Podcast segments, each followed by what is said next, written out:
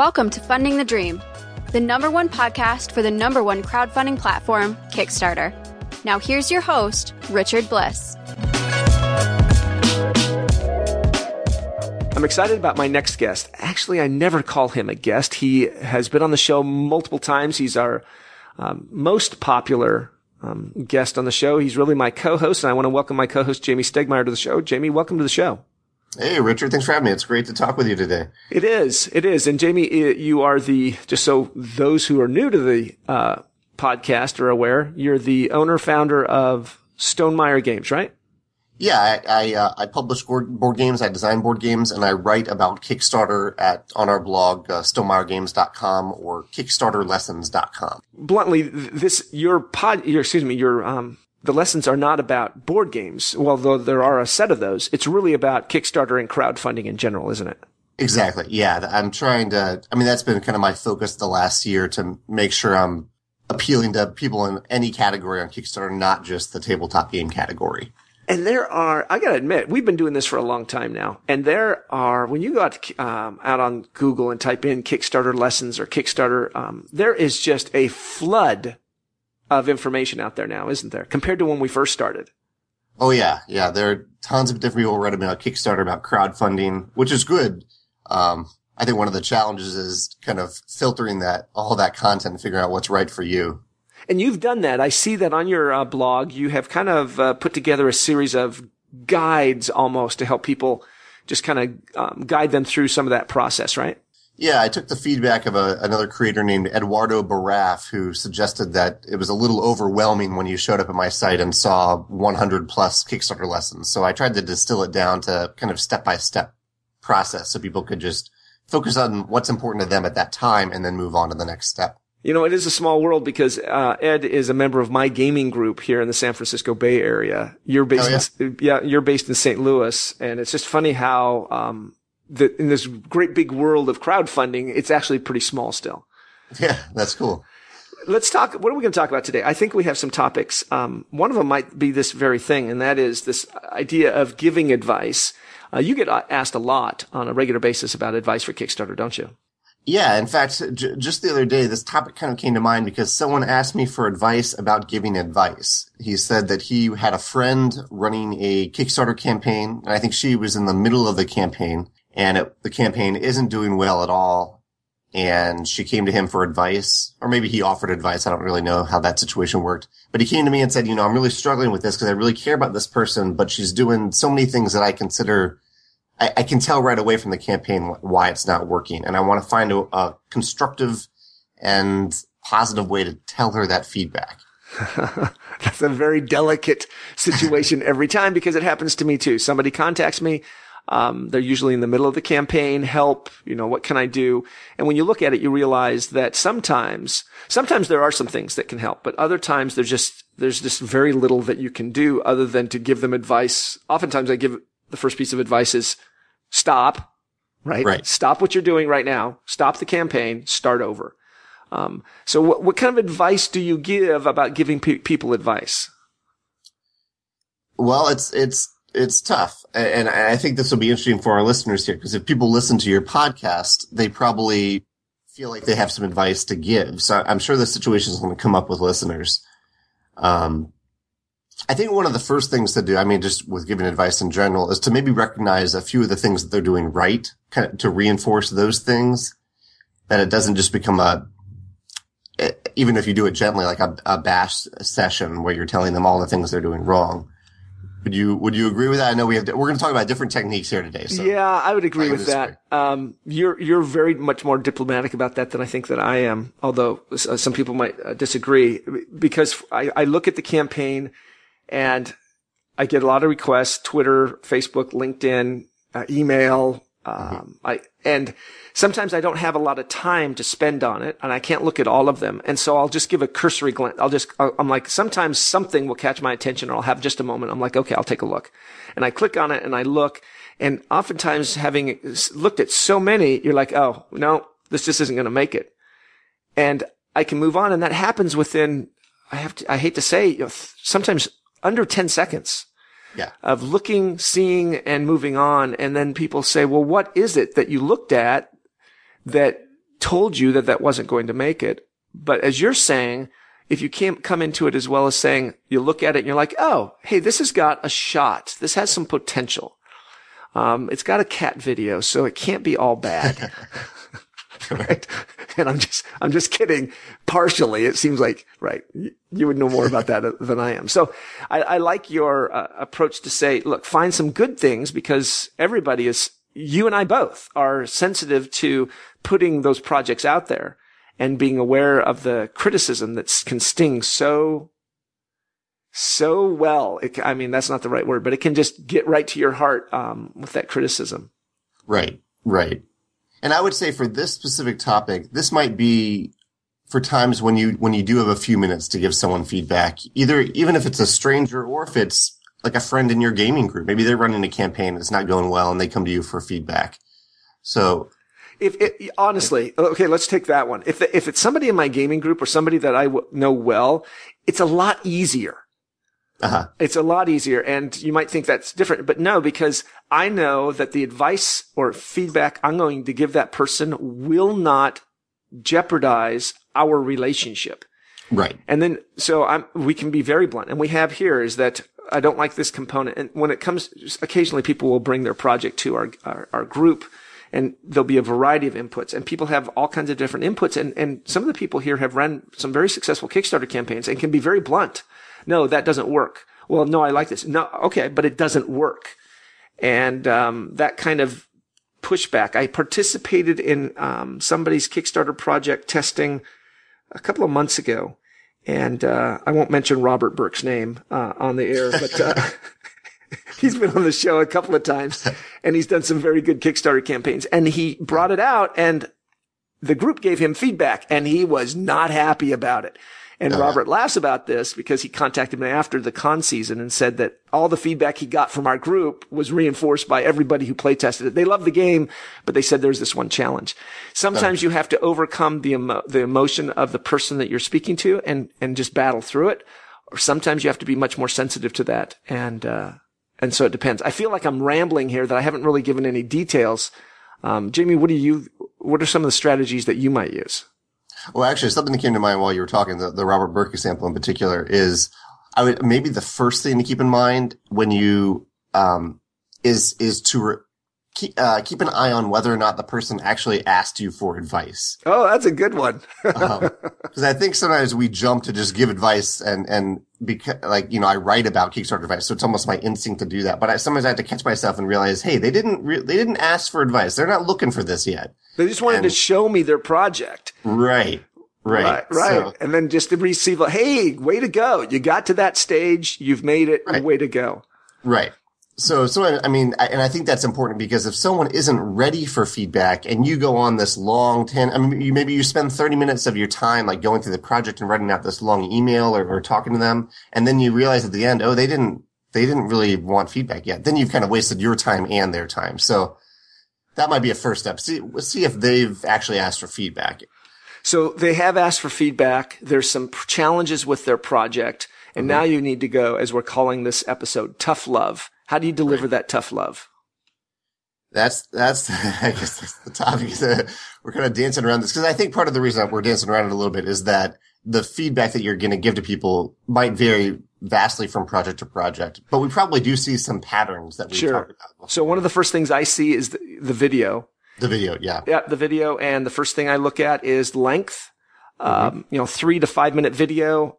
I'm sorry, I'm not even going to watch the whole thing, whole thing, and I'm going to tell you it's too long. Now, I might be wrong, but I'm going to tell you that it's too long because I'm not going to watch it. I am going to watch it for 10 to 20 seconds. Probably that's all I'm going to watch. And so the feedback you're going to get from me is on 10 to 20 seconds of your five minute video. And I'm mm-hmm. going to tell you first of all, it's too long. And then I'm going to tell you if you have something there based on those first 10 to 20 seconds. And that might seem unfair, but, but you, I think you're going to agree with me. That's all you're going to get from your potential backers. Oh, yeah. Yeah. Right. So that's the first thing that I'm going to look at is the video. And I'm not going to look at the quality of the video, although sound is always better than, than image. Meaning if you do anything, one thing right in your video, make sure you get the sound right uh, because people will muddle through bad video, but they won't tolerate bad sound. Right. Um, and I've had episodes, I think you've written about it. There's different ways you can make that better. So that's the first thing I look at is the video. And those are the two things I look at, length and the first 10 to 20 seconds. One of the first things I look at are, the comments at the top of the page. Um, Yep. just to see A, are people engaging in the project? And B, probably, probably more importantly, are you the creator engaging in the project? Cause sometimes I'll see a project that only has, you know, 40, 50 comments, which isn't, it isn't terrible, but I, I like, I wonder why is that, why is that happening? And when you look at the comments, you see that the creator made like one comment on day one and they haven't said anything since. So they're not even trying to engage that, that audience. Well, go into, I agree. I call it energy. Going to Kick Energy. Track, right? You open up Kicktraq, you look at the comments on Kicktraq for that project and you'll see one and then a week later one. Right. And, and that's right. There's no energy there coming from the creator or the participants. And, and I agree with that 100% that that's one of the first things I look at as well as the comments. Yeah. What's the next thing you look at? Uh, the next thing I look at is the um, number of backers. Mhm. My project's dying. I can't get anybody going. And I look and you got 26 backers. And then I go to your Facebook because I will. I'll go look because if you have your Facebook connected, I'll go look and it says you got 700 Facebook contacts. And I'm thinking, well, what happened? What happened here that you can't get even 10% of your Facebook contacts to back your project? And that's the next thing, you know, my, the little thing that I always say that you don't have a funding problem. You have a crowd problem. Right. And then I tell them, and that's one of the next things I'm going to tell them is that, look, you need to send an individual email to 10 people off of your Facebook group uh, list every day asking for, and this is what we come back, to, asking for a, a, a dollar, right? Just to start that churning, asking them to back that project. 10 people every day, a individual message, not a post to their page, not a post to their wall, but sending them an individual message through Facebook. That's the next mm-hmm. thing I say to them is look at that number of backers and realize that it's a critical mass that you have to reach. And if they haven't put in the effort compared to their social networks, that's what they need to do. Right. How about you? Well, what I like about that, that piece of feedback and the comments and the video a little bit, the video is a little tougher though, is that these are things that people can pretty easily change during the project. They can, they can kick these things into high gear. Oh, good point. Good point. Um, so usually I, I, I'm realizing this as I'm talking. When I look at a project page during a project, I, I do end up looking at the project page itself, like the content on the page, but that to me is almost ancillary to these last two points that we made. Like there, there, people can still change it, but at that point, like if there's something major wrong with the project page, like say the art is just terrible or the whole structure of the page doesn't work, that's something they really needed to fix before they launched. And it's not a really effective use of anyone's time to do that during the project. Like that's probably a time where they should just relaunch the project and, and take a step back from it. And so I'm trying to think of other pieces of advice that I, that I would give to someone Well, what, during the project. One that I don't have happen as often, but when I first started this three years ago and I started a compilation list before Kicktraq was out there, before all these tools, I'd, I'd report on every Kickstarter project, game project that was out there. Uh, it's crazy to think that today how I would do that. But Yeah. one of the challenges I found, and it still happens is, what is your project about? What is this thing? And, and you really have, I have a rule. I write extensively a lot. Um, you know this on Forbes. I do a lot of uh, blogging out there uh, for the business audience, and I have a rule, and I learned it from writing press releases. I call it the 50-50-50 rule, and that is only 50% of your readers will make it halfway through your press release or your article, and only 50% of the people um, and only fi- the 50% of the first people will make it halfway through the, the, past the par- first paragraph. And only 50% of those people will make it past the opening line of your article. And so, but when you realize it is, is that, you know, almost everybody's going to read the opening line, but then there's this huge, half of your audience drops off and then reads the next paragraph. And then half your audience drops off and reads to halfway through the article. And then, then you get everybody else down the thing. And the point I'm making here is, is that, um, you need to tell people, and this is how ti sometimes in 10 seconds I can identify whether this is going to work. What in the world does this project mean and is talking about? And if I can't figure that out in the first paragraph, if it starts off with my buddies and I years ago got together and decided we really wanted to come up with something that we thought was interesting. So we formed this plan and I've been working. Whoa, whoa, whoa. I still have no idea what you're talking about other than you've got some buddies and, and you know, when you were nine, you had this dream. Uh, put that at the, in the middle or at the bottom. Tell me right up front what it is that this thing is and why I should back it. And you've only got two paragraphs to tell me that.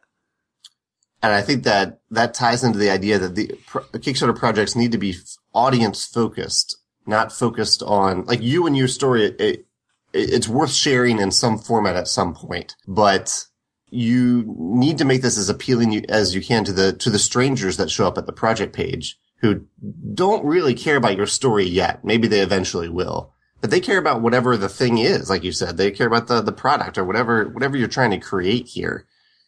That's um, so very, you need to put that at the forefront. That's very wise. So now the question is, Jamie, because this is the reality. The, the folks who are creating this Kickstarter campaign, they thought that's what they were doing. Right. Right. We're telling them to do something that they thought they had done. So what advice do you give them to make their st- story? And, and that's exactly what we use in my industry is you write to the audience, put the audience first. How do you put the, your audience first if you've totally missed the boat? How do you do that?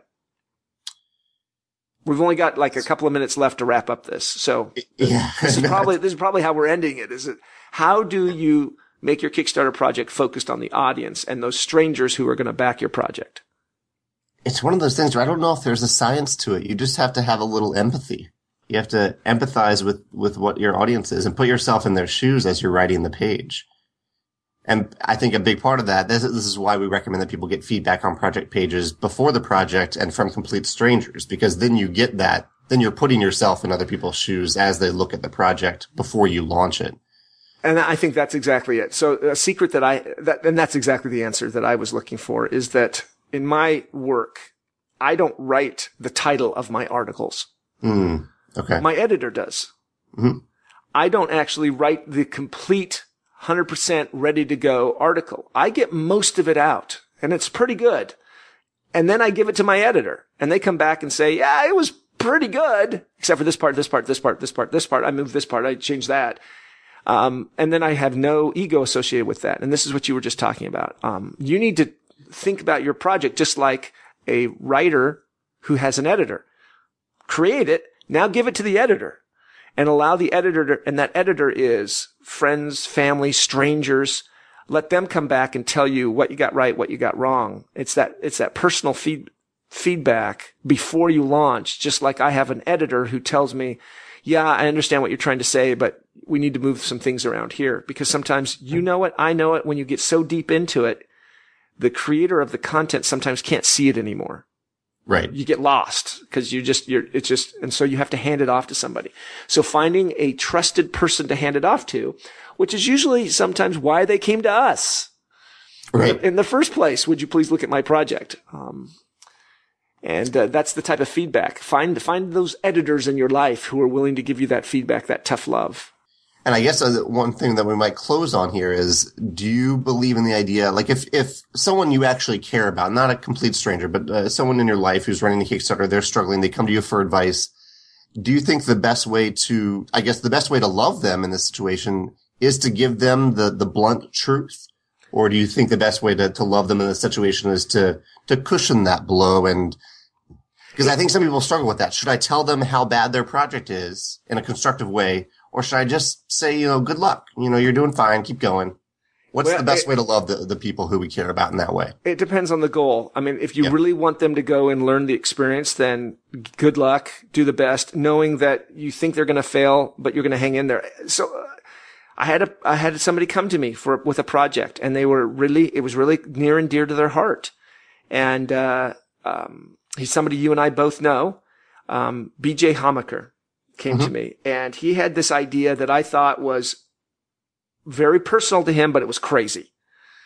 But I gave him some advice, helped him out, told him some things. Um, I think he might have got some advice from you and he put his project up there and I thought he'd get a hundred dollars. He got a $100,000. I was Yeah. so wrong about his project.